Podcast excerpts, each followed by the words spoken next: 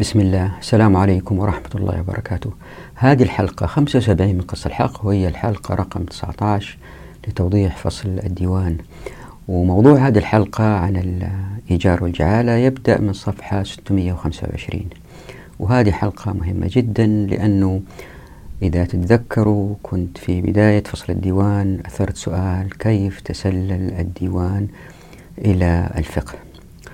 آه ومرينا بمسائل كثيرة حتى نأتي إلى هذه النقطة. وضعتها هنا على الشاشة وهي الفتوى والمستجدات ومقصوصة الحقوق. وتحدثنا عن تسمية الأسماء والمكوس وإهدار دم العاشر. وتحدثنا عن الإيجابيات التي هي ضرورة للفقهاء وانقلبت إلى إشكاليات مع بعض المتأخرين. وتحدثنا عن هل الأولى اتباع السلف أم أنه التقليد. وتحدثنا عن تسمية الأسماء الديوان ثم ذهبنا إلى العمل العسكري هل هو عبادة أم وظيفة؟ وتحدثنا عن المسلك الأول ألا وهو الأحاديث ووضحناه ثم الثاني التقليد. بعد ذلك تحدثنا عن تسليع العمل العسكري وبعدين تحدثنا عن النية والإخلاص في العبادة ومكان الجهاد منه. بعدين ركزنا على تحريض الرسول صلى الله عليه وسلم للقتال مرينا على مثال مؤلم ثم تحدثنا عن النفل والسلب وهل القسمة في الموقع. بعد كده تحدثنا عن مكانة الغنائم والتي هي كانت المسألة الخلافية العاشرة. ونسيت أبين لكم في الحلقة الماضية أنه هذا هو موضوع المسألة الخلافية العاشرة. وكان الهدف من كل هذا الذي سبق هو إيجاد الأرضية للمشاهدين حتى يكونوا ذهنيا في وضع يمكن من خلاله إنهم يتفهموا موضوع هذه الحلقة وهو الإيجار والجعالة، وهو الذي سيجيب على السؤال كيف تسلل ديوان الجند إلى الفقه؟ ولم يعارضه الفقهاء. واذا تتذكروا إنه السابق على النفل والسلب آه كان الهدف منه توضيح إنه الجهاد قد يؤدي لأخذ المال دون التأثير في خلوص النية. وهذه مسألة مهمة انتبهوا لها. أكررها مرة ثانية أنه الهدف من السابق هو توضيح أن الجهاد قد يؤدي لأخذ المال دون التأثير في خلوص النية. وبينت أن هذه العلاقة المالية لا تمت بصلة بأي وجه من الوجوه للسلطان. فالسلطان ينفذ ما قصته الشريعة من حقوق له ولغيره وفعلت هذا لأقفل جميع الأبواب التي تربط بين الجهاد والمال حتى نرى الانفصام بين الدولة والعطاء المجاهدين. فلا إشارة في الأنفال على أن العطاء كان قبل المعركة كأجر وهذا استنتاج مهم جدا لذلك أكدت عليه الآن في هذه المقدمة في هذه الحلقة. باقي باب مالي واحد وهو العلاقة بين أخذ الأجر على الجهاد واستحقاق الغنيمة. يعني إذا رجل أخذ أجرة على اشتراكه في القتال فهل له نصيب في الغنائم؟ هذا من المداخل التي إن درسناها سنتمكن إن شاء الله من الإجابة على السؤال. كيف تسلل الديوان إلى الفقه؟ راح أسرد إلا استنبطته أولا وبعدين أقوم بإثباته وقبل القيام بالإثبات أضع ملخص لهذه الحلقة. لكن قبل كده خلينا نوضح معنى الجعالة والبعوث لأنه دول كلمتين لابد أن يفهموا. وضعت هنا في الشاشة تعريف للجعالة في لوحتين من ابن منظور. طبعا زي ما هو معروف ابن منظور ما هو فقيه وتعريفه يمكن ما يأخذ به الفقهاء لكن وجدت تعريف يتماشى مع اللي قالوا الفقهاء ما يختلف ومستنتج منهم فهو مناسب للتقديم للجعالة. فالجعالة تعني باختصار المال المدفوع ممن لا يريد الخروج للجهاد لرجل آخر يقوم له بذلك. أو العكس وهو نادر أي ممن يريد الخروج للجهاد ولا مكان له في البعوث لأنه ليس في الديوان. يعني كان في جيش منظم وفي أفراد وفي شخص يبغى يقاتل مع هذا الجيش لكن ما له مكان. فيمكن يدفع فلوس لواحد حتى يخرج وهو يدخل مكانه. هنا يظهر سؤال ليش يقوم فرد بدفع المال لآخر حتى يقاتل مكانه؟ هل هو يريد كسب الثواب أو أنه فرض عليه القتال ولا يستطيع أو لا يود القيام بذلك؟ بل يريد أن يقوم له شخص آخر بالجهاد. والإجابة زي ما رح نشوف إن شاء الله هي كلتا الحالتين. يمكن يقوم شخص بدفع المال لآخر كسبا للأجر امتثالا لقوله صلى الله عليه وسلم من جهز غازيا في سبيل الله فقد غزا. أو يمكن الجهاد يكون فرض على زيد من الناس ولا يريد الخروج للجهاد أو لا يستطيع فيستأجر شخص آخر ليقوم مقامه. وهنا وقفة مهمة. تتذكروا أن الجهاد عمل تطوعي ولم يفرضه الرسول صلى الله عليه وسلم على أحد فقط كان يحرض يعني حتى وإن كان الجهاد فرض عين كجهاد الدفع. فالشريعة لا تغصب الناس على الخروج ولكنها تؤثم تاريخها أيما تأثيم. طبعا أي واحد يمكن يسأل إن لم يخرج إلا القلة من المسلمين رايحين يحتلوا ويمكن بالتالي تقول لذلك لا بد من إجبار الناس على الخروج. الجواب هو زي ما رايحين نشوف إن شاء الله في فصل البركة أنه هذا افتراض لن يحدث أبدا إن تم الحكم بما أنزل الله. فالسؤال هو كيف تم إذا فرض الجهاد على الناس ليتهربوا منه بدفع الجعل؟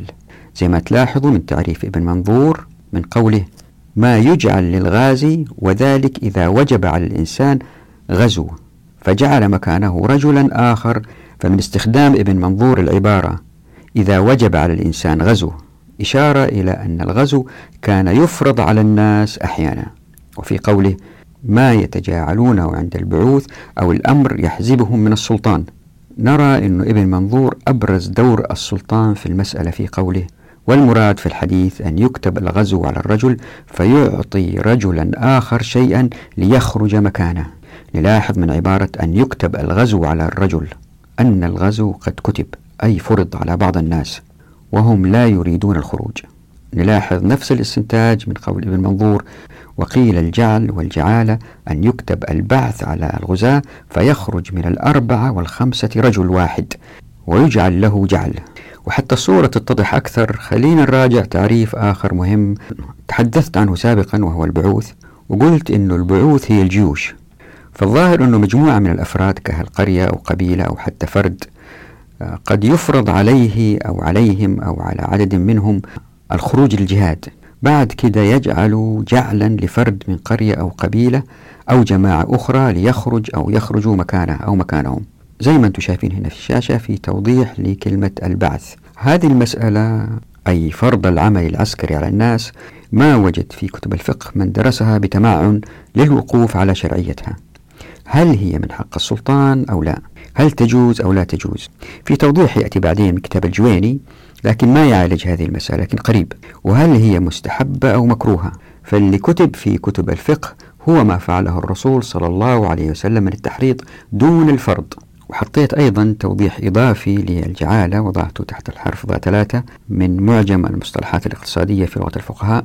ويمكن السبب يكون أنه مع تغير الزمن وتغير الظروف تخاذلوا الناس عن الجهاد فجاء حاكم فرضوا وبالتالي صار شيء مقبول. وبالتالي بعض الفقهاء لم يروا منع السلطان من فرض الجهاد على الناس.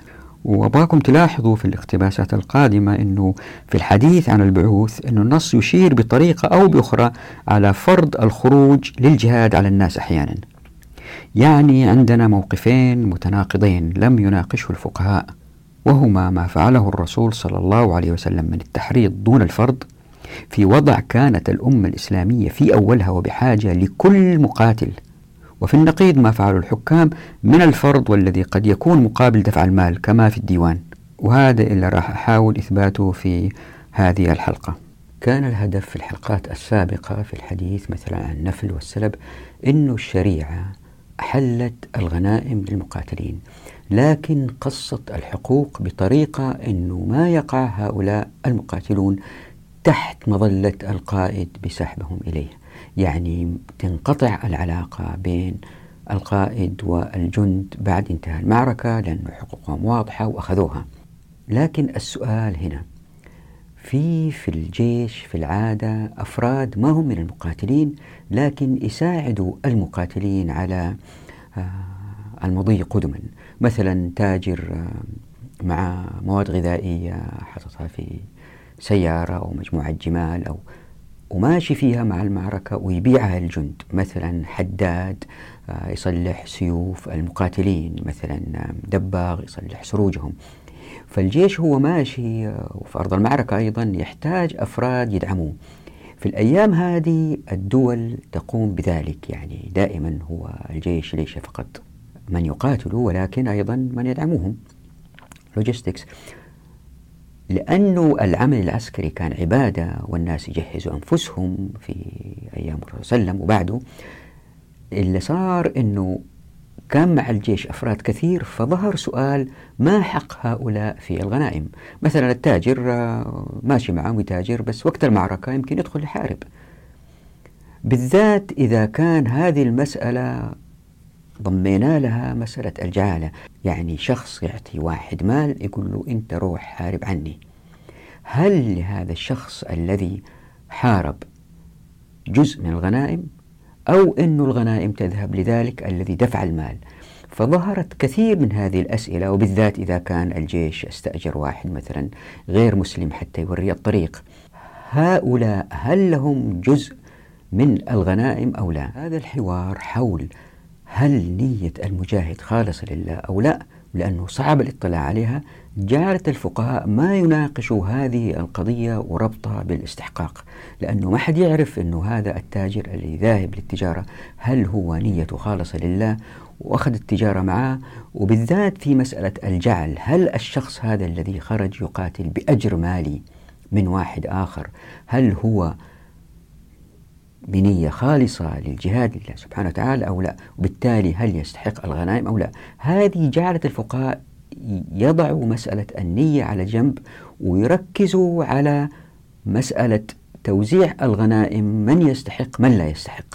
هنا في هذه الأبواب التي صعب على الفقهاء معرفة نيات أصحابها تسلل ديوان الجند للشريعة والله أعلم. ولم يعارضه الفقهاء. كيف؟ لأن الموضوع حساس وضعت هنا في الشاشة عرض للي أحاول أثبته إن شاء الله وبعد كده أضع الملخص للحلقة لإثبات اللي راح آه، أقرأه الآن عليكم من الشاشة. اللي صار أنه عدم اعتراض الفقهاء على دفع الأجر لمن أعان المسلمين في قتالهم وهو غير مسلم مثل الذي يريهم الطريق مثلا وهذا ضرورة ولأن المسلم أولى من الكافر هذا الوضع أوجد والله أعلم. بيئة فقهية لم يمانع فيها الفقهاء قيام مسلم باستئجار مسلم آخر للجهاد كما في الجعالة. برغم كراهة بعض الفقهاء لوضع هذا الآخذ للجعل. يعني الفقهاء ما حبوا أنه واحد ياخذ جعل. وفي الوقت ذاته فقد حض الرسول صلى الله عليه وسلم المسلمين على تجهيز الآخرين في قوله صلوات ربي وسلامه عليه من جهز غازيا في سبيل الله فقد غزا. لكن لاحظوا حض الرسول صلى الله عليه وسلم هو لمن أراد الغزو ولا يملك ما يحقق له ذلك. يعني شخص ما عنده فلوس يجاهد يجي واحد يعطيه فلوس عشان يجاهد. أما الجعالة فقد تكون دفع مال لمن سيخرج للجهاد بالإضافة لتجهيزه. يعني إلا يطلع يجاهد ياخذ أموال مقابل تجهيزه زائد إيجار عشان يحارب. أي أن هناك من الأفراد الميسورين من يودون تجهيز واستئجار المجاهدين لكسب الثواب أو أنهم أفراد فرض عليهم القتال ولا يريدون الخروج. وبالتالي ويقابلهم من هم بحاجة للمال ولكنهم ليسوا من الراغبين في الجهاد ولم يفرض عليهم الجهاد. ولا يعلم أحد ما بنياتهم بالطبع. فعندنا الآن طرفين فتقابل الطرفان أي الجاعل والمجعول له. فتم دفع الجعل للمقاتل والذي بالطبع لم يعارضه الفقهاء لأنهم معذورون. لأنه اللي بيوريهم الطريق بياخذ جزء من الغنائم من خمس الخمس مثلا.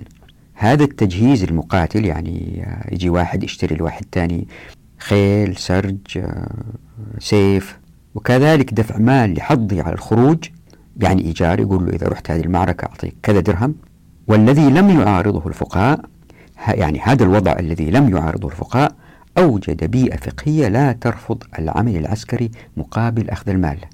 لا سيما أن الدولة كانت تدفع المال لغير المسلم إن أعانهم ولأن المسلم أولى من الكافر ظهرت الإشكالية ألا وهي أنه تقبل العمل العسكري مقابل المال. فقد انسحب هذا القبول من الفقهاء للجعل وقيس على قبول دفع الدولة للمال مقابل الجهاد. هذه جملة مهمة لأن الأفراد يستأجروا للعمل مقابل الجهاد ما مانع بعض الفقهاء دفع الدولة للأفراد مقابل الجهاد. أي لأن الشريعة أباحت الجعل للأفراد لم يعترض عليه الفقهاء مع الدولة قياسا. والله أعلم. أي وكأن الدولة فرد يحق لها دفع الجعل للناس قياسا بالأفراد الذين يحق لهم ذلك. هل رأيت كيف تسلل الديوان في الفقه؟ وهذه اللي أحاول أثبته في هذه الحلقة. ولكن لماذا هي إشكالية؟ لأنه أخذ المجاهد للمال من فرد ليس كالذي يأخذ المال من الدولة لأنه الفرد فرد عادي ما عنده سلطات في المجتمع. فإلا بيصير أنه بعد المعركة تنتهي العلاقة. ولأنه هذا الفرد فرد عادي ما عنده سلطات زي السلطان الوضع جدا مختلف. فعندما يأخذ المجاهد أو المقاتل المال من السلطان بالتالي ولا يصير للسلطان لأنه إذا كان أبلى بلاء حسن وكان كويس والسلطان انتبه لذلك أو القادة بيسحبوه ويخلوه جزء من الجيش اللي هو نظامي. وبالتالي تأتي الحاجة للأموال حتى يغذوا هؤلاء الأفراد في الجيش. وبالتدريج الديوان يحتاج للأموال حتى يعطوا هؤلاء آه، الجند المال. وبالتدريج الديوان يؤدي إلى وجود جيش نظامي. وبالتدريج تظهر الدولة بمفهومها اليوناني الفارسي الروماني إلا هو النظام الحالي في العالم الغربي واللي عليه حالنا في العالم الإسلامي. هذه هي البذرة التي بيحاول فصل الديوان أنه يجتهدها. قبل البدء في التلخيص شوية ملحوظات. الملحوظة الأولى هو أن هذه الحلقة نوعا ما صعبة لأن حلقة تحتاج استحضار ما ذهب من أفكار من بداية فصل الديوان. ففصل الديوان نصفين النصف الأولاني ينتهي بنهاية هذه الحلقة واللي أكد أن العمل العسكري يجب أن يبقى عبادة في الإسلام. والنصف الآخر الذي يبدأ من الحلقة القادمة يبين مآلات القبول بالعمل العسكري مقابل المال من الدولة يعني ليس عبادة. لهذا وهذه الملحوظة الثانية يا ريت ما حد يشاهد هذه الحلقة ممن لم يشاهدوا الحلقات السابقة في فصل الديوان. لأنه حتى تقتنعوا بما في هذه الحلقة لابد من استحضار الأفكار التي مرت في الحلقات السابقة. يعني يجب أن تكون حاضرة في ذهن المشاهد حتى يقتنع بما في هذه الحلقة. مسألة ثالثة مهمة هي هذه الحلقة تتحدث عن الجعل وليس التجهيز الحربي كما فعل الرسول صلى الله عليه وسلم أبو بكر. يعني كما هو ثابت فالرسول صلى الله عليه وسلم وخليفة أبو بكر كان يجهز إلا ما عنده ما يعين على الجهاد لكن ما يعطوهم أموال كأجر. يعني يجب ألا نفهم من هذه الحلقة عند الحديث عن كراهة الجعل أنه هذا يعني عدم التجهيز بالسلاح. فالمقصود هو دفع مال كأجر للخروج. مسألة أيضا يجب أن ننتبه لها هي الذهاب للقول أنه من يأخذون الجعل كأجر قد يسقط حقهم في الغنائم. هذا أدى إلى وضع أن الغنائم لم تقسم في الدول المتتالية. مسألة أيضا وضحتها في الباقي من هذا الفيديو لكن قد لا تكون ظهرت بوضوح وهي مسألة مهمة.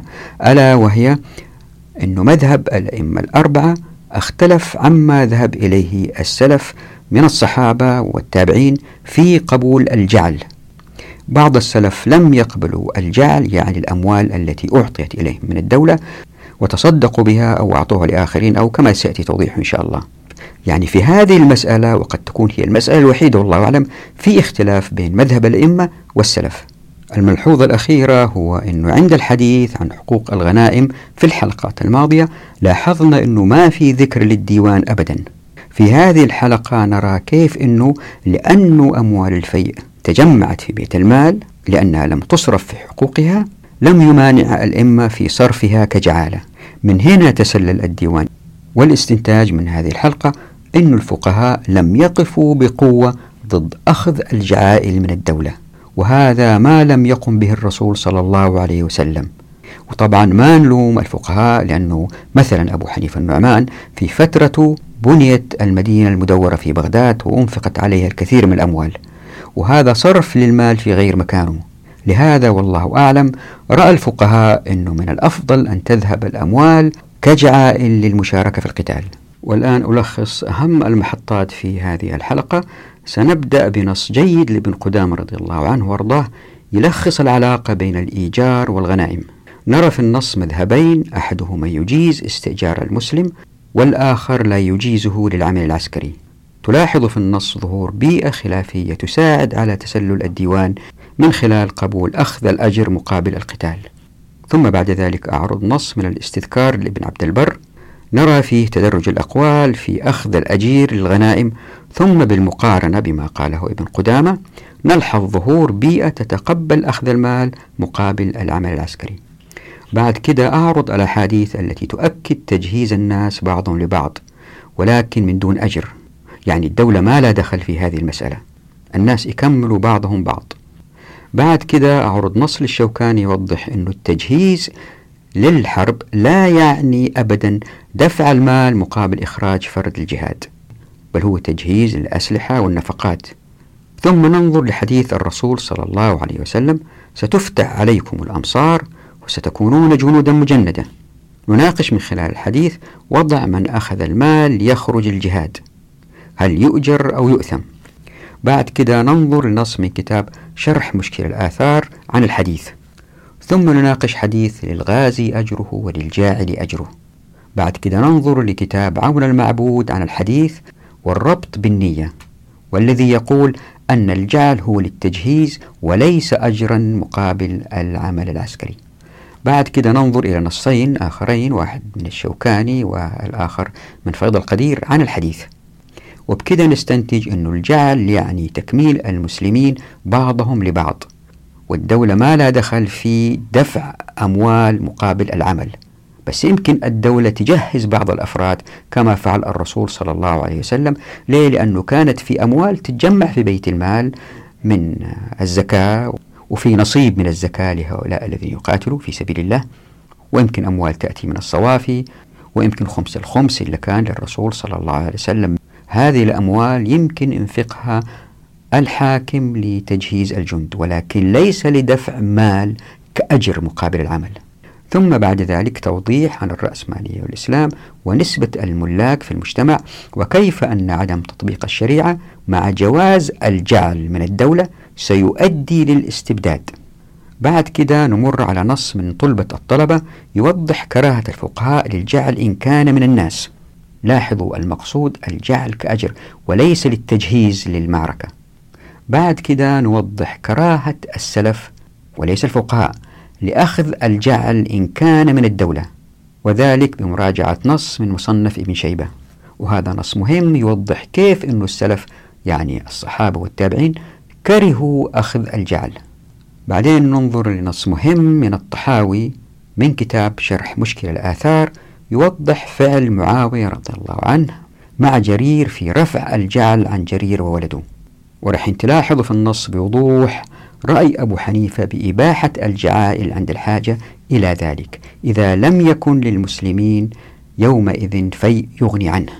وهذا القول لأبو حنيفة رضي الله عنه أرضاه مشابه لما ذهب إليه الأئمة الثلاثة الباقين لكن بدرجات متفاوتة. يعني ملك الدولة للفيء عشان تنفقها كجعائل بدأ يتقبل من الفقهاء. وطبعا زي ما بينا في الحلقات الماضية هذا مخالف لما فعله الرسول صلى الله عليه وسلم. في هذه الجزئية ركزت على قول الأحناف كمثال ولأن المذاهب متقاربة في هذه المسألة بدرجات ما كان في داعي أني أفصل باقي المذاهب لكن أخترت الأكثر وضوحا في هذه المسألة. وبكذا تسلل الديوان إلى الفقه. ثم أخيرا نص لابن عبد البر من كتاب الاستذكار يوضح أهم أقوال الفقهاء في أخذ الجعل من الدولة. وأخيرا مسألة مهمة لابد من التذكير بها مرارا وتكرارا. ألا وهي أن ما ذهب إليه الأئمة معذورين فيه لأنهم لم يروا وضعنا الحالي. الذي حول استخدام العمل العسكري من وظيفة إلى أداة استبداد في أيدي الحكام. لو عاشوا الآن لتمسكوا بما فعله الرسول صلى الله عليه وسلم وأمر به وكذلك الصحابة والتابعين. لنبدأ الآن بقراءة الاقتباس الآتي لابن قدام رحمه الله. كمدخل الموضوع هو نص جيد يلخص العلاقة بين الإيجار والغنائم عموما ووضعته في ستة لوح. يمكن أول ملحوظة على النص أنه أحمد رضي الله عنه ذهب إلى جواز استئجار الأمير لقوم يغزون مع المسلمين. وأن هؤلاء لا يسهم لهم يعني ما يأخذوا غنائم لكن يعطون ما استؤجروا عليه. نلاحظ في الاقتباس من قوله قوما يغزون مع المسلمين أنه قد يقصد بالقوم أناس من غير المسلمين. وفي هذا القول مدخل لتثبيت الديوان في الشريعة زي ما رح نشوف إن شاء الله لأنه رأي يجيز للسلطان دفع الأموال لغير المسلمين مقابل العمل العسكري. ولأن المسلمين أولى ليش ما يكون ذلك للمسلمين أيضا؟ لكن هناك قول آخر وتوضيحي ومهم من نفس المذهب يعني من المذهب الحنبلي وهو القاضي أبو يعلى بن الفراء الحنبلي وهذا رضي الله عنه انتهت إليه رئاسة المذهب الحنبلي وهو أن استئجار المسلمين الأحرار للجهاد لا يصح لأن الغزو متعين على كل من هو أهل له كحجة الإسلام. وهذا مذهب الشافعي أيضا رحمه الله. أما ما ذهب إليه قدامة واللي هو تفسير لكلام الإمام أحمد رحمه الله وهو أن صحة الاستئجار على الغزو قد تكون لمن لم يتعين عليه الغزو حتى وإن كان مسلما. فما ذهب إليه ابن قدامة تظهر أن هناك رأيين واضحين مختلفين لا بد من التماعن فيهما. أحدهما يجيز الإجارة مقابل العمل العسكري والآخر لا يجيزه. لاحظوا أن ابن قدامة يورد الحديث أي قوله صلى الله عليه وسلم للغازي أجره وللجاعل أجره. وكأنه يستشهد بالحديث على صحة استئجار من لم يتعين عليه الغزو. وهذا حديث ضعيف سيأتي توضيح إن شاء الله. بعدين يأتي ابن قدامة بدليل آخر أي قوله صلى الله عليه وسلم مثل الذين يغزون من أمتي ويأخذون الجعل ويتقوون به على عدوهم مثل أم موسى ترضع ولدها وتأخذ أجرها. هذا الحديث وجدته في بعض الكتب مثل مصنف ابن شيبة وفيض القدير وتهذيب الكمال. وجاء في فيض القدير عن هذا الحديث قال الحافظ العراقي ورواه ابن عربي من حديث معاذ وقال مستقيم الإسناد منكر المتن. عشان يثبت ابن قدامة تأويله لكلام الإمام أحمد يقارن وضع هذا الرجل اللي ياخذ الجعل بمن استؤجر لبناء مسجد ما لأن البناء يفارق الحج. فالبناء ليس فرض عين وقد تكون الحاجة داعية إليه فصح أن يؤجر نفسه عليه كالعبد يعني ابن قدامة لم يذهب لعدم جواز استئجار من لم يتعين عليه الجهاد كما ذهب لذلك الشافعي والقاضي رحمهم الله. والعلة في ذلك كما يروي ابن قدامة هو أنه في الذهاب لعدم صحة الجعل تعطيل للجهاد ومنع لما فيه نفع للمسلمين. لذلك كان يقول فينبغي أن يجوز بخلاف الحج. بعد كده يفصل ابن قدامة الموقفين. الأول وهو عدم صحة الإجارة وعندها فإن عقد الإجارة فاسد ويحق لمن جاهد بالتالي أن يأخذ من الغنائم لأنه قاتل بغير أجر. والموقف الثاني هو صحة عقد الإجارة وعندها فلا حق للغازي في الغنائم. وبعد كده يورد ابن قدامة حديث على بن منبه اللي استأجر وهو شيخ كبير رجلا للجهاد عنه. وكيف أن الرسول صلى الله عليه وسلم أقر ذلك إلا أنه صلى الله عليه وسلم لم يجز للغازي أن يأخذ من الغنائم شيئا إلا الدنانير الثلاثة التي استؤجر عليها. طبعا هنا القضية واضحة وهي أن نية الغازي لم تكن للجهاد ولكن للمال في الظاهر لأنه اشترط أخذ المال قبل الخروج. أما إذا كانت نية الغازي الجهاد وأخذ المال عشان يستعين فيها للجهاد ستجد في الاقتباسات الآتية أن من الفقهاء من ذهب إلى أن للخارج للجهاد بأجر الحق في أن يسهم له من الغنائم لأن لكل من شهد القتال سهم استنادا لقول عمر رضي الله عنه أن الغنيمة لمن شهد الوقعة لاحظوا أن استخدام ابن قدامة لحادثة يعلى بن منبه لجواز دفع السلطان المال للمسلمين كإيجار للغزو مسألة يجب أن نعيد النظر فيها لأن الرسول صلى الله عليه وسلم أقر دفع المال من فرد لآخر وليس من سلطان لجماعة من الغزاة كما يفعل الديوان في فرق. فالرسول زي ما إحنا عارفين وأكدنا هذه في الحلقة السابقة لم يدفع المال كإيجار لطائفة من الناس قط أبدا. وشتان بين الحالين من حيث جذب الولاء زي ما ذكرنا سابقا. وهذا المنطق يتقوى أكثر إن أخذنا في الحسبان أن الدولة ما تملك الأموال زي ما مر علينا في آه، فصل آه، دولة الناس. وبالتالي يكون السؤال من فين للدولة الأموال عشان تستأجر الناس على الغزو؟ بعدين نربط ابن قدامة مقارنا بين هذا الذي أخذ الأجر وهو مال وبين آخذي المال من الفيء أو من الصدقات. فهؤلاء يعطون تلك الأموال معونة وليس عوضا. يعني تقووا فيها على الجهاد. وكذلك من أخذ الجعل. لاحظوا أنه أخذ الجعل عوض وليس معونة. وهذا تمييز مهم فرق بين الاثنين. وزي ما تلاحظوا فإنه من هذه المقارنة بين من يأخذون المال من الجعل أو الفيء أو الصدقات أتى الاستنتاج بأنه يسهم لهم من الغنائم. وهذا وضع لا يربط ولاء المجاهد للسلطان لأن المال المأخوذ في الجعل هو من رجل من عامة المسلمين. والمال المأخوذ من الفيء والصدقات هو حق قصه سبحانه وتعالى للمسمين في آية الفيء والغنائم.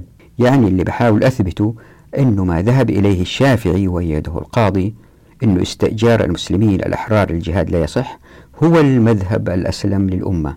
ليه؟ لأن مهارات القتال لن تقع في أيدي أفراد يمكن استئجارهم وبالتالي يسهل تسخيرهم من قبل السلاطين في أهوائهم. لا سيما إن علمنا أن الحديث للغازي أجره وللجاعل أجره حديث ضعيف. حتى وإن صح الحديث فهو لا يعني إقرار دفع المال من السلطان كإيجار لجماعة من الناس لكن يعني إقرار دفع المال من فرد لآخر لأن الذي قال الحديث هو الرسول صلى الله عليه وسلم ولم يقم صلى الله عليه وسلم بدفع المال كحاكم للمقاتلين. فالرسول صلى الله عليه وسلم بكده أقر دفع المال من فرد لآخر لحاجة المسلمين لذلك. وهذه سيأتي توضيح بيانها إن شاء الله. كما أن مقارنة ابن قدامة لأخذ المال من الفيء والصدقات بآخذي الجعل مقارنة يجب مراجعتها لأن آخذي المال من الفيء والصدقات يأخذونها معونة وليس عوضا كآخذي الجعل يعني مش مقابل العمل الجهادي. وطبعا في فرق شديد بين الحالتين. وطبعا ما ننسى أنه هناك من الأقوال ما تذهب إلى أن أخذ الأجر مانع للاشتراك في الغنيمة. يعني واحد إذا أخذ أجر ما يأخذ غنائم أي مانع من السهمان زي ما أنتم شايفين في آخر فقرتين من النص. وفي آخر فقرتين يوضح ابن قدامة وضع طائفتين ممن حضروا المعركة وهما الطائفة الأولى الأجير للخدمة أو الذي يكري دابته ويشهد الوقعة. والطائفة الثانية هم التجار والصناع اللي شهدوا الوقعة كذلك واختلفت مذاهب الفقهاء في حقهم في الغنيمة. منهم من قال يسهم لهم ومنهم من لم يذهب لذلك. لكن على العموم فالأشهر بينهم هو أنهم إن شاركوا في القتال فإن لهم الحق في الغنيمة كما فصله القاضي بالقول في التاجر والأجير. فهذان يسهم لهما لأنهما غازيان. والصناع بمنزلة التجار متى كانوا مستعدين للقتال ومعهم السلاح فمتى عرض اشتغلوا به أسهم لهم لأنهم في الجهاد بمنزلة غيرهم. وإنما يشتغلون بغيره عند فراغهم منه. ويمكن الملفت للنظر في النص هو ما ذهب إليه الثوري من أن الجاعل يسترد ما أنفقه ويسهم للغازي بقوله يسهم له إذا قاتل ويرفع عمن أستأجره نفقة ما اشتغل عنه. طبعا في هذا إشارة إلى كراهة بعض الفقهاء للجهل وهذه سيأتي توضيحها بإذن الله. لكن ركزوا على ما ذهب إليه بعض الفقهاء من عدم الجمع بين أخذ الغنائم والأجر. زي ما رح نتأكد في الاقتباسات القادمة إن شاء الله. يمكن لاحظت من الأقوال بشأن حقية الأجير في الغنائم أنها الأقوال المختلفة عموما قد أوجدت بيئة فقهية بدأت تتقبل فكرة أخذ المال مقابل العمل العسكري كما فعل ابن قدامة. والآن لننظر لنص آخر من كتاب الاستذكار لتأكيد هذا الاستنتاج من ابن عبد البر اللي وضعته في ثلاثة لقطات. نلاحظ في النص تدرج الأقوال المختلفة في حق الأجير في الغنائم واللي انتهت بحديث استئجار عبد الرحمن بن عوف لرجل من فقراء المهاجرين ليغزو مقابل ثلاثة دنانير. هذا التدرج أدى رويدا رويدا إلى قبول مناقشة فكرة دفع المال للمسلم مقابل العمل العسكري والذي انتهى بعدم معارضة دفع الدولة للمال للمسلمين ليعملوا كغزاة. وهذا اللي حرص الرسول صلى الله عليه وسلم على أن يقع ولم يفعله خليني أوضح. إذا تتذكروا حاولت مرارا في السابق أن أثبت أن الدولة لم تدفع المال للمجاهدين في عهد الرسول صلى الله عليه وسلم ولا في عهد خليفة أبو بكر الصديق رضي الله عنه وأرضاه. فالرسول صلى الله عليه وسلم كان يحاول أن يجهز بعض المجاهدين بما قد يحتاجونه من ركوب ونحوه. إن توفر لديه لكن لم يدفع المال كأجر مقابل الجهاد كعمل. وكذلك فعل خليفته أبو بكر رضي الله عنه. فعن ميمون بن مهران قال كان أبو بكر إذا أراد أن يبعث بعثا يضر الناس فإذا كمل له من العدة ما يريد جهزهم بما كان عنده. ولم تكن الأعطية فرضت على عهد أبي بكر. وفي الوقت ذاته حث الرسول صلى الله عليه وسلم الناس لتجهيز بعضهم بعضا في الجهاد. مثلا فقد حدث عثمان بن عبد الله بن سراقة عن عمر بن الخطاب قال سمعت رسول الله صلى الله عليه وسلم يقول من أضل رأس غاز أضله الله يوم القيامة ومن جهز غازيا حتى يستقل كان له مثل أجره حتى يموت أو يرجع ومن بنى مسجدا يذكر فيه اسم الله بنى الله له بيتا في الجنة وفي حديث آخر عن سهل أن النبي صلى الله عليه وسلم قال من أعان مجاهدا في سبيل الله أو غازيا في عسرته أو مكاتبا في رقبته أظله الله لا ظل إلا ظله. وفي حديث ثالث عن زيد بن خالد الجهني قال قال رسول الله صلى الله عليه وسلم من فطر صائما أو جهز غازيا أو حاجا أو خلفه في أهله كان له مثل أجورهم من غير أن ينتقص من أجورهم شيئا. ويمكن الحديث الأشهر هو قوله صلوات ربي وسلامه عليه في الحديث المتفق عليه. من جهز غازيا في سبيل الله فقد غزا ومن خلفه في أهله بخير فقد غزا. وهذه الأحاديث جاء فيها توضيح في نيل الأوطار زي ما أنتم شايفين هنا في الشاشة وضعتها في ثلاث لقطات واللي بيوضح فيها الشوكاني أحاديث تجهيز الغازي وإنها تدور حول ثواب الآخرة وأن التجهيز لا يعني أبدا دفع أجر مقابل إخراج فرد للعمل العسكري. بل هو تجهيز بالسلاح والنفقات التي تستهلك في الذهاب للمعركة حتى العودة وتعني أيضا تحمل نفقات أهل الغازي في غيابه. وهكذا من نفقات ضرورية لمن أراد الخروج. وزي ما هو واضح في النص أنه الثواب في الآخرة لكلا الطرفين الخارج للجهاد ومن جهزه وخلفه في أهله. وبغض النظر عن اختلافات الفقهاء في كمية هذا الثواب فقد تعاون المسلمون في مسألة التجهيز الحربي. فقد جاء في مصنف ابن شيبة مثلا عن ابن عون قال سألت ابن سيرين قلت الرجل يريد الغزو. فيعان قال ما زال المسلمون يمتع بعضهم بعضا. يعني جميع هذه الأحاديث توضح أنه في تكاتف كبير بين المسلمين ويكملوا بعضهم بعضا لاستحداث جيش قوي.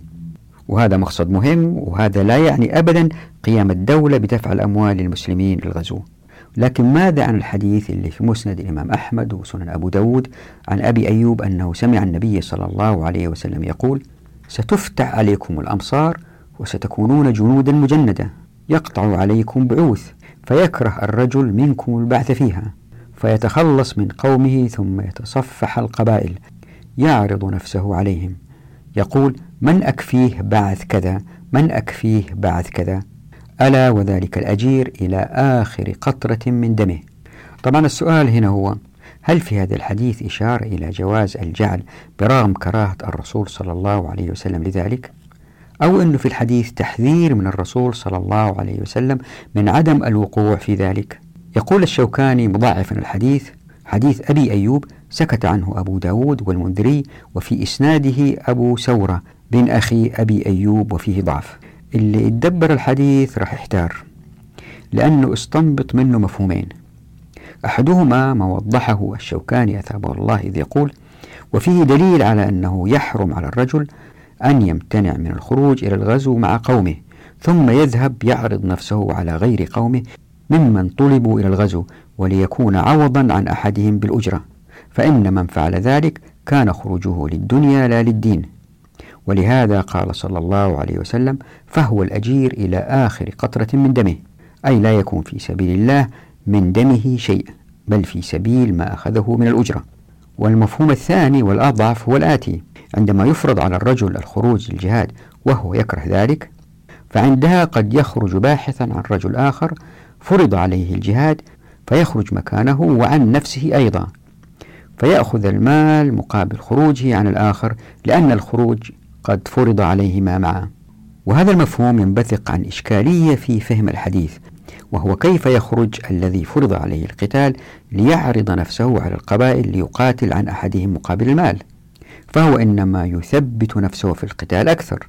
وجاء في كتاب شرح مشكل الآثار عن الحديث الاقتباس الآتي اللي حطيته في الشاشة وهو اقتباس وضعته في لقطتين.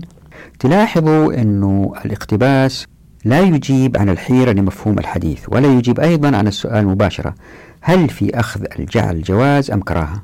لكن في جميع الأحوال إذا تأملنا النص نلاحظ من قوله فإذا قتل في ذلك فقد قتل أجيرا فيما لا ثواب له فيه من ربه عز وجل. هنا سيظهر سؤال في ذهن الواحد عن كيفية الجمع بين الحديث وبين السحب على الوجه إلى النار لمن لم يكن عمله خالصا لله. تتذكروا في الحلقة الماضية قلنا أن العمل إن لم يكن خالصا لله جل جلاله فهو غير مقبول. طيب هل يعقل إذا أن يحث الرسول صلى الله عليه وسلم الناس على فعل مرفوض؟ هذا سؤال مهم.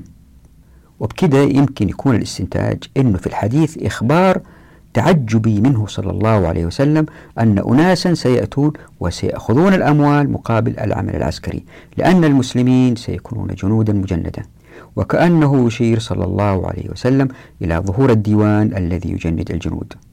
ثم تفرض على الناس البعوث فيتهرب البعض منها من خلال الجعل. وقد حدث هذا كما سنرى بإذن الله. إن نظرنا لهذا الحديث من هذا المنظور الإخباري التحذير الاستنكاري فإن الحديث لا يعني قط إقرار الرسول صلى الله عليه وسلم لجواز أخذ المال مقابل الجهاد كعمل بل يعني التحذير من وقوع هذا الفعل. لاحظوا ركزت هنا على العمل لأن المجاهد يمكن يأخذ المال ليتقوى به على الجهاد وهذا أمر مقصود يوضح الآتي. ولكن ماذا أيضا عن الحديث الأهم الذي مر بنا؟ أي قوله صلى الله عليه وسلم للغازي أجره وللجاعل أجره. يعني هذا الحديث لا يعني جواز الجعل؟ وفي لفظ آخر الحديث فعن عبد الله بن عمرو أن رسول الله صلى الله عليه وسلم قال للغازي أجره وللجاعل أجره وأجر الغازي. يقول الشوكاني رحمه الله في الحديث بأنه ضعيف فقد سكت عنه أبو داود والمنذري ورجال إسناده ثقات. طيب عشان نجيب على هذا السؤال حول جواز الجعل خلينا نطرح سؤال آخر. هل لمن خرج أجيرا للغزو أي للمشتعل له أجر في الآخرة؟ لأنه إن كان له أجر في الآخرة فإن الجعل مسألة لا غبار عليها. أما إن لم يكن له أجر فإن الجعل قد لا يكون عملا تحبذه الشريعة. لا سيما زي ما مر بنا سابقا أن الجهاد من أهم الأعمال التي لن تقبل إلا إن كانت خالصة لوجه الله جل جلاله وإلا سحب المقاتل على وجهه إلى النار. يعني هل الشريعة تريد سحب الناس على وجوههم إلى النار؟ هذه نقطة مهمة خلينا نفكر فيها. يعني الحديث يشير بوضوح أنه يجوز للفرد أن يأخذ المال كأجر مقابل خروج الغزو زي ما مر بنا في الاقتباس السابق من ابن قدامة رحمه الله وفي الاقتباس الآخر من ابن عبد البر رحمه الله في حديث عبد الرحمن بن عوف والذي استأجر فيه عبد الرحمن رضي الله عنه رجلا بثلاثة دنانير فالرسول صلى الله عليه وسلم لم يمنع الجعل. هذا إن صح الحديثان الضعيفان وقد صحا حتى وإن ضعفا لكن الوقوف على معنى الحديث لأهميته انظروا إلى ما جاء في كتاب عمر المعبود الحديث وضعته هنا في الشاشة في لقطة واحدة. تلاحظوا في النص أنه يوضح أن الجعل ليس أجرا بل هو مال للتجهيز بقول المناوي أي المجهز الغازي تطوعا لا استئجارا لعدم جوازه. وهذا توضيح مهم من المناوي. لاحظوا أيضا أن توضيح قوله صلى الله عليه وسلم للغازي أجره أتى بمعنى الذي جعله الله له على غزوه.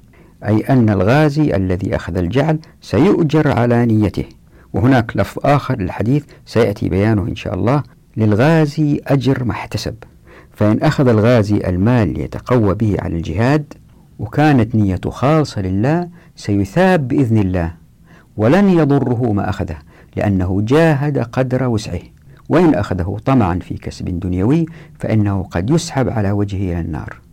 والآن انظروا إلى قول الشوكاني رحمه الله اللي يوضح حديث الجعل.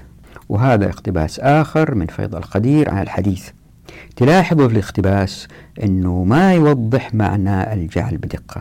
هل هو المال المدفوع للتجهيز فقط أم هو المال المدفوع للتجهيز بالإضافة لمبلغ يستفيد منه المقاتل كأجر؟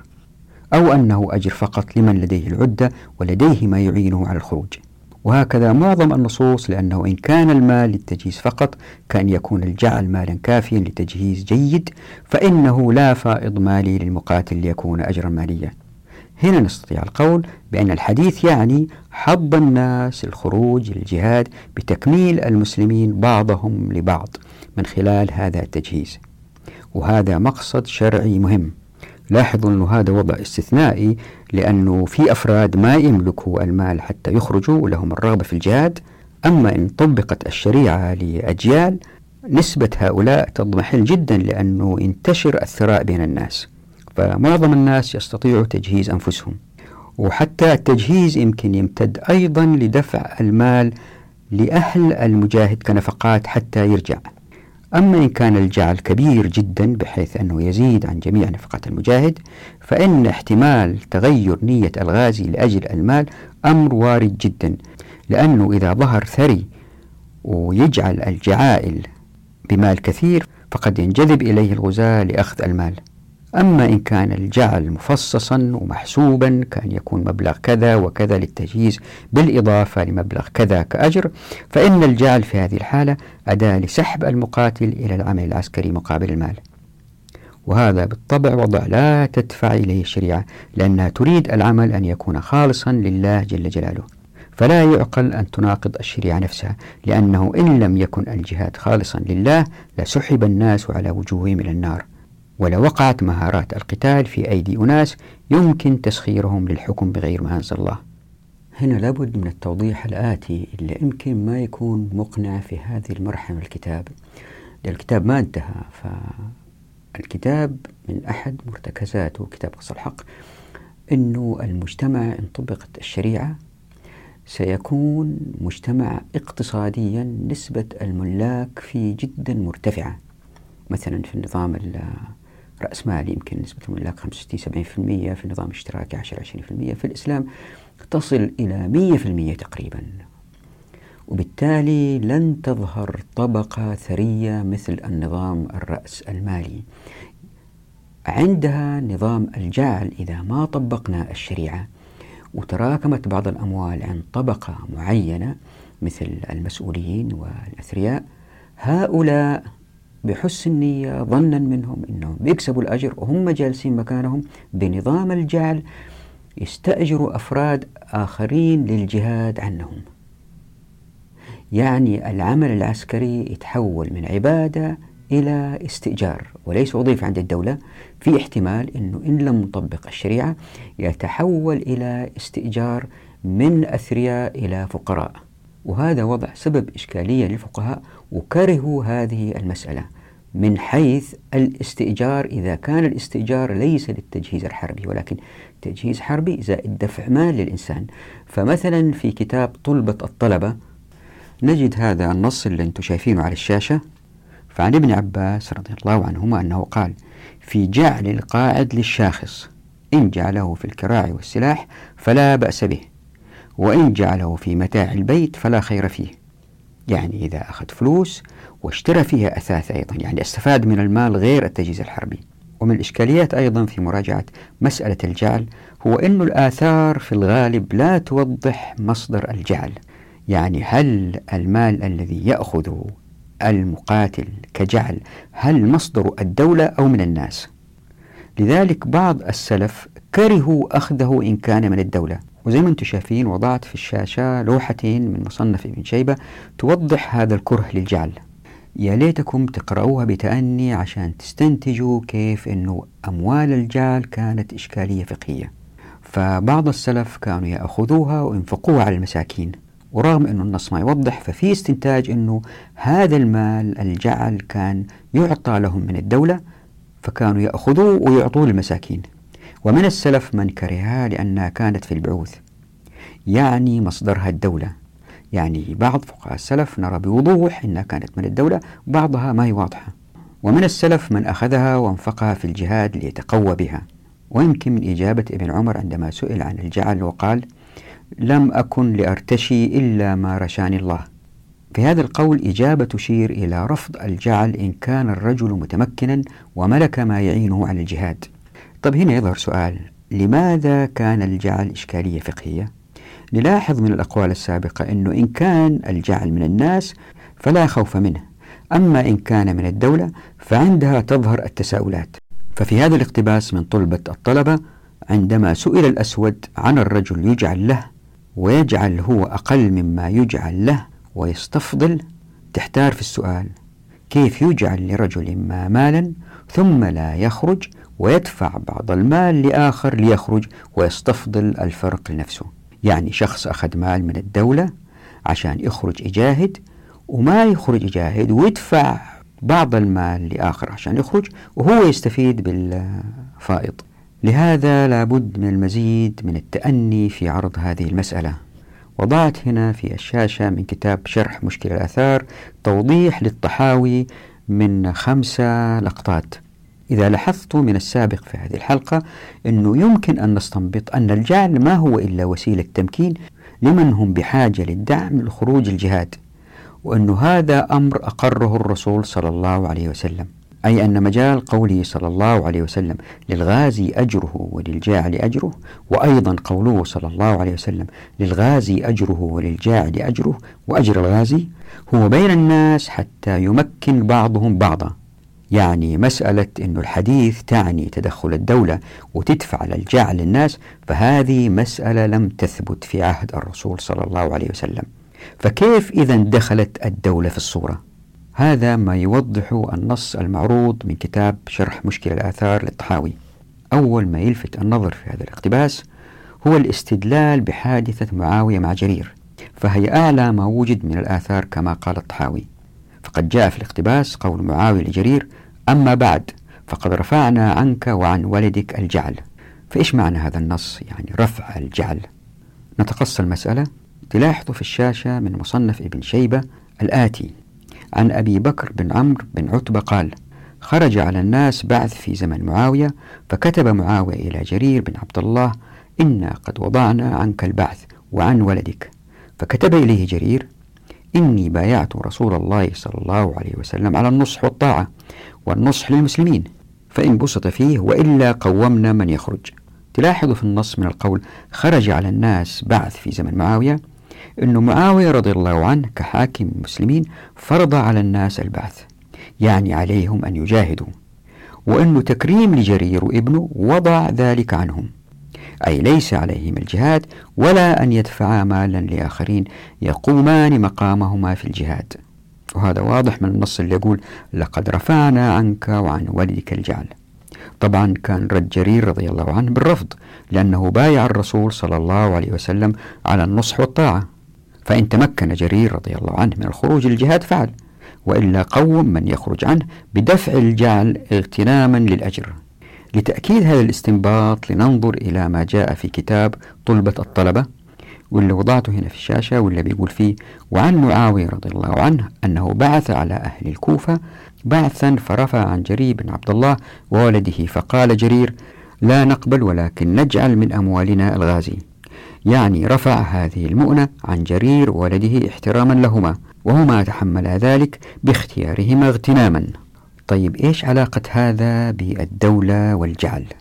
لنتأنى في قراءة ما أتى في طحاوي وهو أهم ما في النص وهو نقله لأقوال المتأخرين من أهل العلم ومن أهمهم الإمام أبو حنيفة.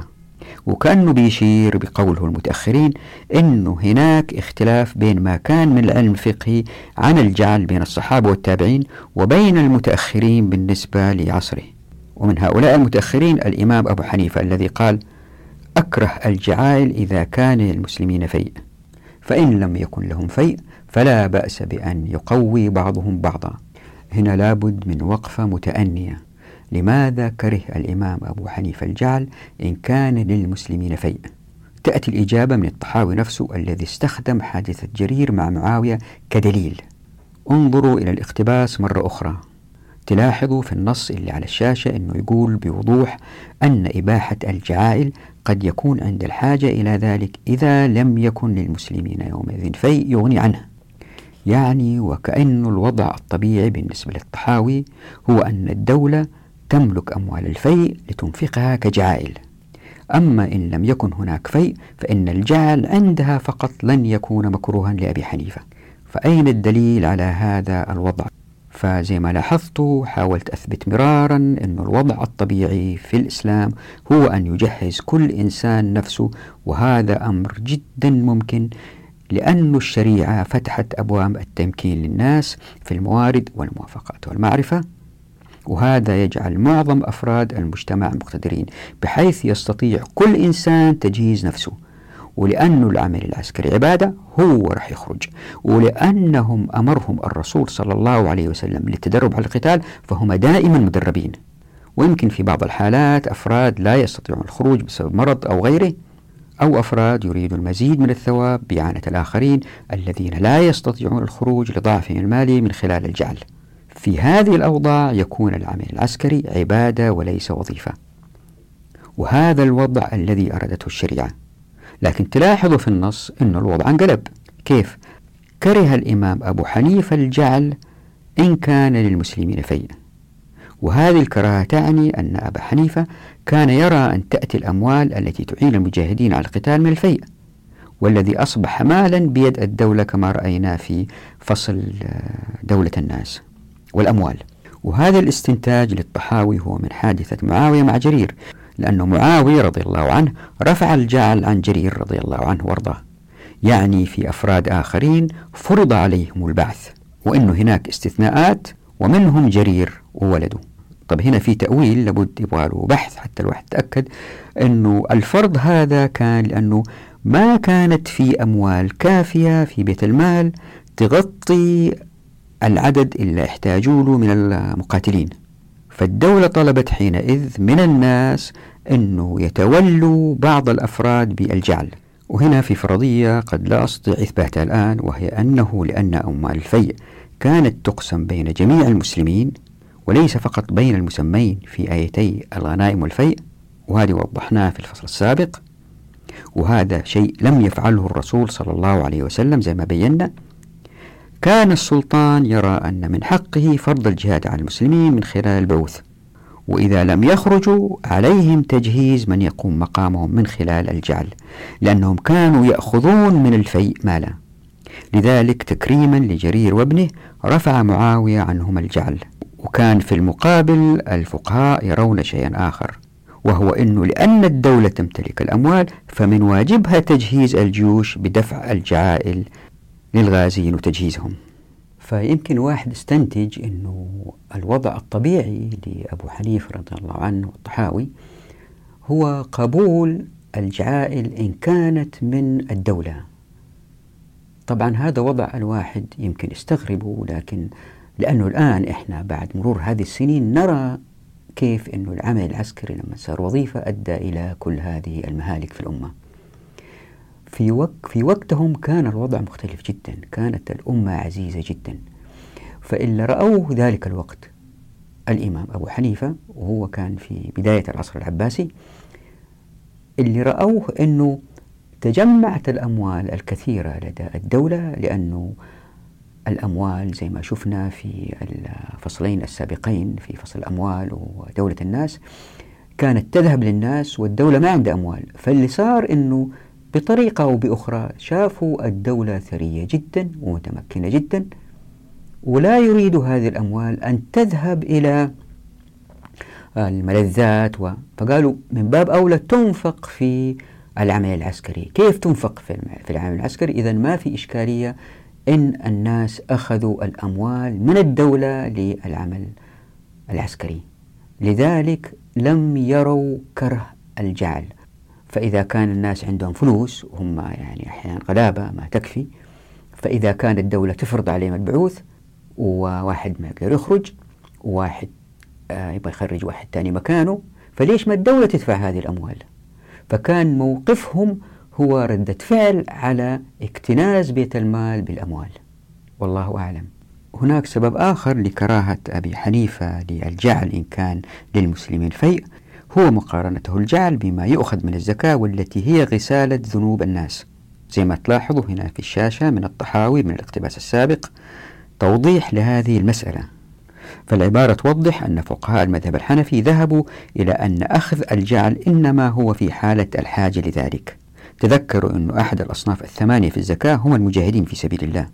فالمتصدق أي دافع الزكاة باستطاعته أن يخرج زكاته للمجاهد في سبيل الله. ثم قياسا على هذه الحاجة لآخذ الصدقة ولأنه من الأولى التنزه عن الصدقة لأنها غسالة ذنوب الناس. أتى الاستدلال من خلال الربط قياسا على أنه من الأولى التنزه عن الجعل إن كان هناك فيء للمسلمين. نرى هذا الربط بوضوح من قوله وعما حكمه حكمها. لذلك فإن الأحناف يذهبون إلى أنه فقط إن لم يكن هناك فيء المسلمين فإن الحاجة تبيح قبول أخذ الجعل حينئذ للضرورة إليه. يعني اللي صار بالنسبة للمذهب الحنفي أنه يتم تجهيز الجيش من أموال الفيء. وهذا قد يعني ضرورة جمع الفيء باستمرار حتى يستمر العمل الجهادي باستمرار. وبمثل هذه التراكمات من الآراء استحوذ السلطان على المزيد من الصلاحيات من خلال جمع المال كفيء. طبعا هنا أكرر مرة أخرى أنه لابد أن نعذر هؤلاء الفقهاء. لما ذهبوا إليه؟ يعني إحنا إذا كنا مكانهم كنا وقعنا في نفس الشيء. هم رأوا الأموال الكثيرة التي جمعت في بيت المال زي ما شفنا في الفصلين السابقين وبطريقة غير شرعية. لأنه كان في تراكم مثل سواد العراق لم يقسم ولا أن الخمس الذي أخذ من الركاز لم يكن مصرفه مصرف الزكاة ولا أن الزكاة كانت تدفع للسلطان حتى وإن لم يكن نزيها.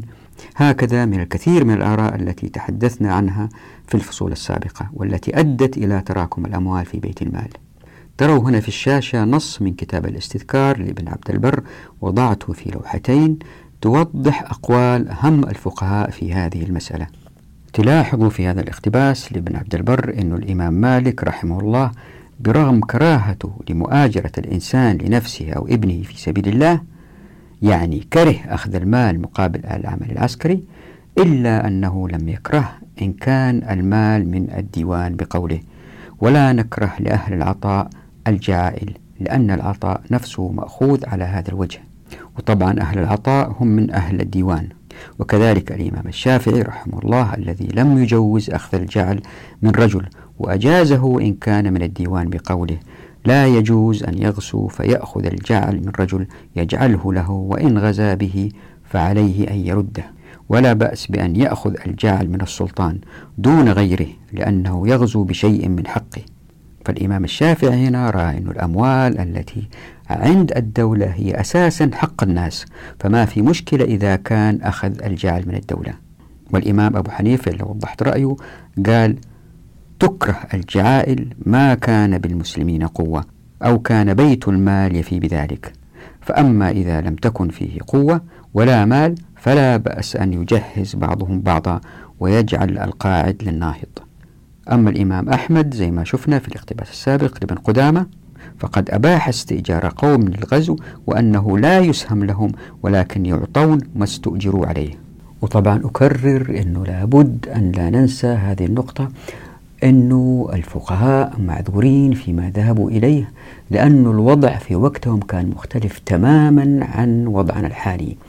فمثلا آخر الأئمة الإمام أحمد رضي الله عنه وأرضاه عاصر في محنة خلق القرآن المأمون والمأمون ابن هارون رشيد. وأنتم تعرفوا كيف الدولة الإسلامية كانت قوية جدا على مستوى العالم في ذلك الوقت. فما خطر في بال أي أحد من هؤلاء الفقهاء خطر القبول بالجعل إن كان من الدولة. وهم طبعا معذورين لأنهم شافوا بيت المال مليء بالأموال والأولى أنها تنفق في القتال. لا سيما أنه الدفاع عن ديار المسلمين كانت هي من مسؤوليات الحاكم. طبعا إن طبقنا الشريعة الحاكم يدير هذا الشيء. فإن كانوا عايشين الآن هؤلاء الفقهاء الكبار العظام لوقفوا ضد الجعائل بشدة إن كانت من الدولة ولاستمسكوا بفعل الرسول صلى الله عليه وسلم الذي كان الرجل الأهم في الدولة وكأنه رئيس دولة ومع ذلك لم يعطي أحد مال مقابل العمل العسكري. والآيات القرآنية كلها تؤكد زي ما شفنا في الحلقة الماضية على أنه للعمل العسكري عبادة.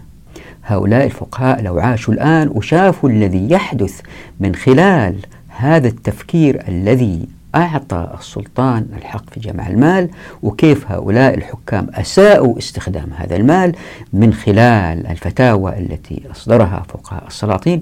لو شافوا كل هذا لاستمسكوا بفعل الرسول صلى الله عليه وسلم. أنه العمل العسكري عبادة وليس وظيفة. وزي ما رح نشوف إن شاء الله في الحلقات القادمة نتحدث عن البيروقراطية عن الاشتراكية عن هذه المسائل. تروا كيف أنه العمل العسكري عندما تحول إلى جعل من الدولة بالتدريج هذا أدى إلى ظهور أنه العمل العسكري أصبح سلعة زي ما راح نشوف في الحلقة القادمة في الحديث عن مراتب التجهيز الحربي والماحوز والطوى. نقف هنا نراكم على خير إن شاء الله في الحلقة القادمة. دعواتكم.